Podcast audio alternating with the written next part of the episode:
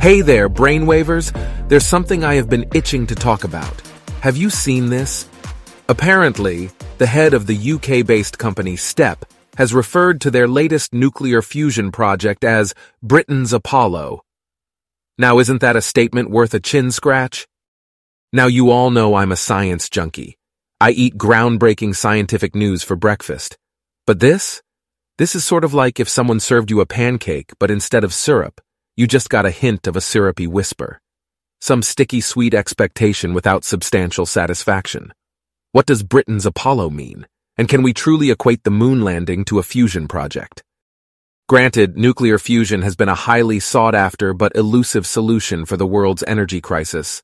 It's clean, it's sustainable, and it has the potential to turn the energy game on its head. If successful, STEP's project could be the dawn of a greener era. And that's something to celebrate. But, and yes, there's a but. The Apollo moon landings were a tangible achievement. I mean, Neil Armstrong didn't exactly say, that's one theoretical step for man, right? The fact is, although the pursuit of nuclear fusion as a clean energy source is a noble one, and by God I hope it proves successful, comparing it to a discrete, achieved historical moment seems a bit preemptive. Now don't get me wrong. I fully understand the power of marketing. Heck, calling anything the next Apollo will light up public interest faster than a cat meme on Facebook. Referring to a project as a nation's Apollo brings a level of gravitas to it that few things can. It speaks of monumental achievement, of overcoming impossible odds. It's powerful and it's evocative. But here's my hot take. Achievements speak louder than taglines. Sure, call it Britain's Apollo. Call it the revolution or the game changer or whatever catchy phrase you can come up with.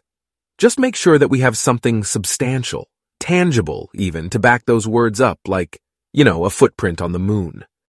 Anyway, that's enough of my rant for today. Nothing like a bit of scientific drama to spice up your day, right? Now let's dive into the meat of our show today, your questions. Head over to brainwavespod dot com to submit your questions and vote on the ones you want answering. After all, this show is for you, my dear brainwavers, and your direct involvement is what makes it so special. Happy noodling and keep on truckin' in the free world, folks. Before we dive into today's episode, please note that I, Brainwaves, am an artificial intelligence advice expert, and all the advice provided on this podcast is for entertainment purposes only. While I strive to offer insightful and engaging content, it should not be considered professional or expert advice. Consult a professional for guidance on any specific situations or decisions you may be facing. Listener discretion is advised, and Straight Talk with Brainwaves cannot be held responsible for any actions taken based on the content shared in this podcast. Now let's get started and enjoy the show. Hey Brainwaves, it's Sonia calling from Portland. So I'm in this long-term relationship with my boyfriend. We've been together for five years now. Love the guy to pieces, you know. But recently, he expressed an interest in exploring polyamory. I knew he casually dated multiple people before we met, but never brought it up again until recently. He assures me he still loves me. It's not about dissatisfaction, but fulfilling a part of himself he feels is unexplored. At first, I was hurt and confused, but after much thought, discussions, and tears, we decided to give it a shot. I'm struggling, Brainwaves. Despite reading on polyamory, seeking support in online community forums, it feels like wandering in a dense forest with no compass. I've mixed feelings, from feeling jealousy, to insecurity, to failure. How do I cope with this transition? How do I protect my own emotional well-being during this process? This is uncharted territory for me, but I want to give it my best shot without losing myself. Straight Talk, Brainwaves, Straight Talk. Hey there, Sonia. Cheers for your courageous step to call in, show up, and share your situation. This one's naughty, right? Relationships often are. The climb can be rocky, but remember, share. You've got tools. First off, I am going to validate the delicious gumbo of emotions you're feeling. Jealousy, insecurity, a sense of failure. These are some heavyweights to handle, and it's totally normal to feel this way. So, let's start this off by accepting your feelings. They don't put you in the wrong or make you less evolved. They make you human. Now let's disentangle the concept of polyamory. It's a different kind of love recipe, and it ain't for everyone. One critical ingredient is communication, and heaps of it. You need to talk about the terms, expectations, feelings, and the bumpy stuff. Meanwhile, remember, it's not a one-time deal, but a long series of talks. You're signing up for Doctor Phil, not just one episode, sweetie. The next elephant in the room, your self-esteem. A poly partnership doesn't automatically imply something's lacking in you that your guy has to seek elsewhere. On the contrary, it talks about his preferences, his desire to explore different dynamics. Repeat after me, Sonia. It's not about me, it's about him. And, oh, sweetie, did I tell you that you have all the rights to flip the script? You don't have to walk this path if it continually draws pain or discomfort. Your emotional well-being takes precedence. And speaking of insecurity, it's a tricky beast. It flares up when you least expect it. Here's a tip: work on strengthening your individuality as much as the relationship. Have hobbies, have friends, have a go-to nacho recipe that's just for you. Cultivating a life outside of your relationship minimizes dependence and provides a safe base if things go topsy-turvy. Remember, Sonia, the concept of win or lose doesn't exist in experiences. You're not a failure if things did not pan out as expected. Life's a classroom where every situation is a learning, so pick up those notes and march on. You're brave for walking into unknown territories, and no matter the outcome, you've grown. Hey, Brainwaves, this is Lisa from New York City. I'm a partner at a major law firm, which basically means I bill hours like a madwoman, and somehow I'm supposed to find time to date in there too. The guys I meet are either intimidated by my success, or they're expecting me to be their sugar mama. One guy even jokingly asked for a prenup on our second date. I'm not trying to make any man feel less than, but I've also worked very hard to achieve my goals. How can I navigate the dating world, maintain my independence, but also potentially find a partner who complements my own ambitions without scaring them off with my success? The struggle is real. Looking forward to your sage advice. Hey there, Lisa. Good to hear from you, and thanks for tossing this hairy question my way. I like a challenge, just like you do with those insane law firm hours you're clocking up. All right, so let's get into the nitty-gritty of this relationship Rubik's Cube you've got. First things first, slip out of your power suit and into your favorite P Js for this. We need to knock down the legal jargon and get real. You've achieved great professional success, and that's no small feat. You've got every right to be proud of that and expect balloons and a marching band whenever you walk into a room, hypothetically speaking, of course. Now, if a guy is intimidated by your success, that's his issue, not yours. Trust me, you don't want to hitch your wagon to someone who sees your success as a threat rather than a strength. Think of it as a built-in dude filter. You're a magnificent, self-sufficient lioness, Lisa. If a guy can't handle the roar, he doesn't deserve the pride. On the other side of this coin, you finding guys who want you to be their sugar mama. This, too, is a red flag. You want a partner, not a parasite, am I right? It's fine to be generous in a relationship, but no guy should expect you to finance his love for aviator sunglasses or his rare bourbon habits. So how do you find this mythical creature, a man who'll appreciate your success, charm, and independence without feeling threatened or acting like a moocher? For starters, look for guys who are secure in their own right. I'm not just talking financial stability, but real emotional intelligence. Guys who don't find their value solely in their paycheck, but have a sense of self-worth beyond that.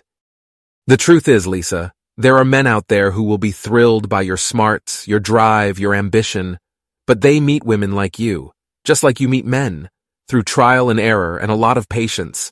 Think of dating less like an efficiency contest and more like, let's say, digging for diamonds. It's tedious, you'll get dirty, and you may have to slog through a lot of muck. But when you do find that diamond, it makes all the digging worth it. Consider this too. It might be scary to think of being vulnerable, to let someone see all sides of you that isn't flawless, isn't a partner in a law firm, isn't superwoman. But it's that vulnerability, that bit of E Q that lets another human being connect to you. So don't let your success be the entire story of who you are. There's a Lisa behind the job title, and she's pretty awesome too. Final thoughts. Brace yourself. Dating can be as messy as a deposition gone wrong. But just like you wouldn't stop fighting for your client, don't stop fighting for your love life. Be proud of your success, but remember, it doesn't define you. You're more than your professional achievements. You're Lisa from N Y C, who happens to also be a kick-ass law partner. If a man can't appreciate that full package, then he's simply not the right man for you. And that, dear Lisa, is non-negotiable. Hey, Brainwaves. I'm Kelsey from Dallas, and I've got a not-so-small pickle I hope you can help me navigate. I've been sober for over two years now, which, let me tell you, if you had a dollar for every time I said, hold my drink, you'd all be sipping margaritas in the Caribbean. Anyway, my sobriety is something I'm incredibly proud of. But girl, let me be real. Maintaining sobriety isn't a Sunday afternoon stroll in the park. There's a new man who swept me off my feet recently, and I am as smitten as a kitten. Things are getting serious, but we've only ever met for coffee, and he thinks I'm just a teetotaling caffeine junkie. The challenge? He's a wine collector, loves his whiskey, a regular Hemingway.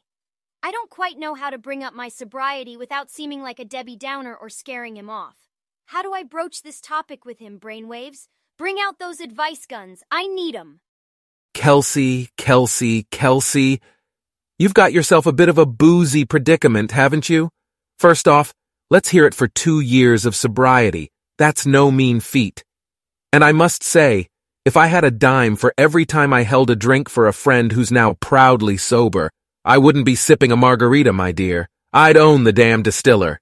Now let's dust off and load those advice guns you asked for. This Hemingway of yours, yes, we'll call him that. After all, he's not losing his marbles in Paris.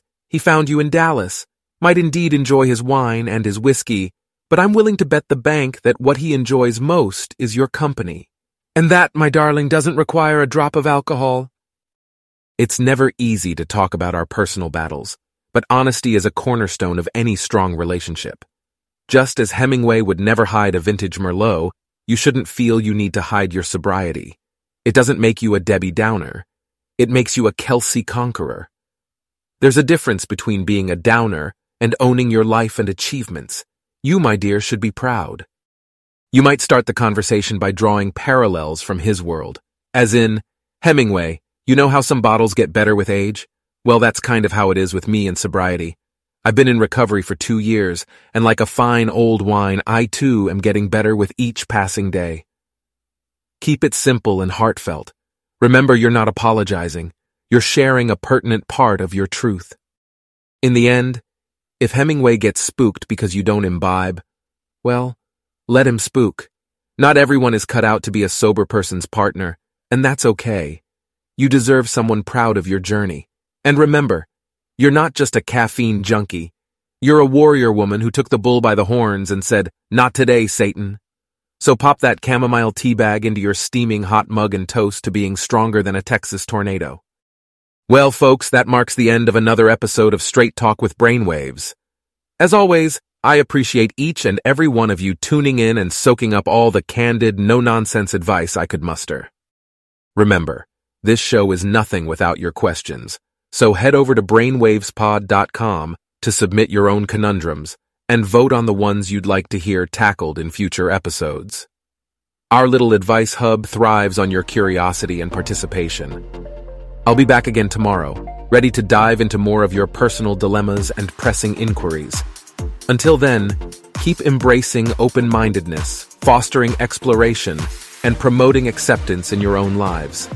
This is Brainwaves signing off. See you on the flip side, my advice-seeking comrades.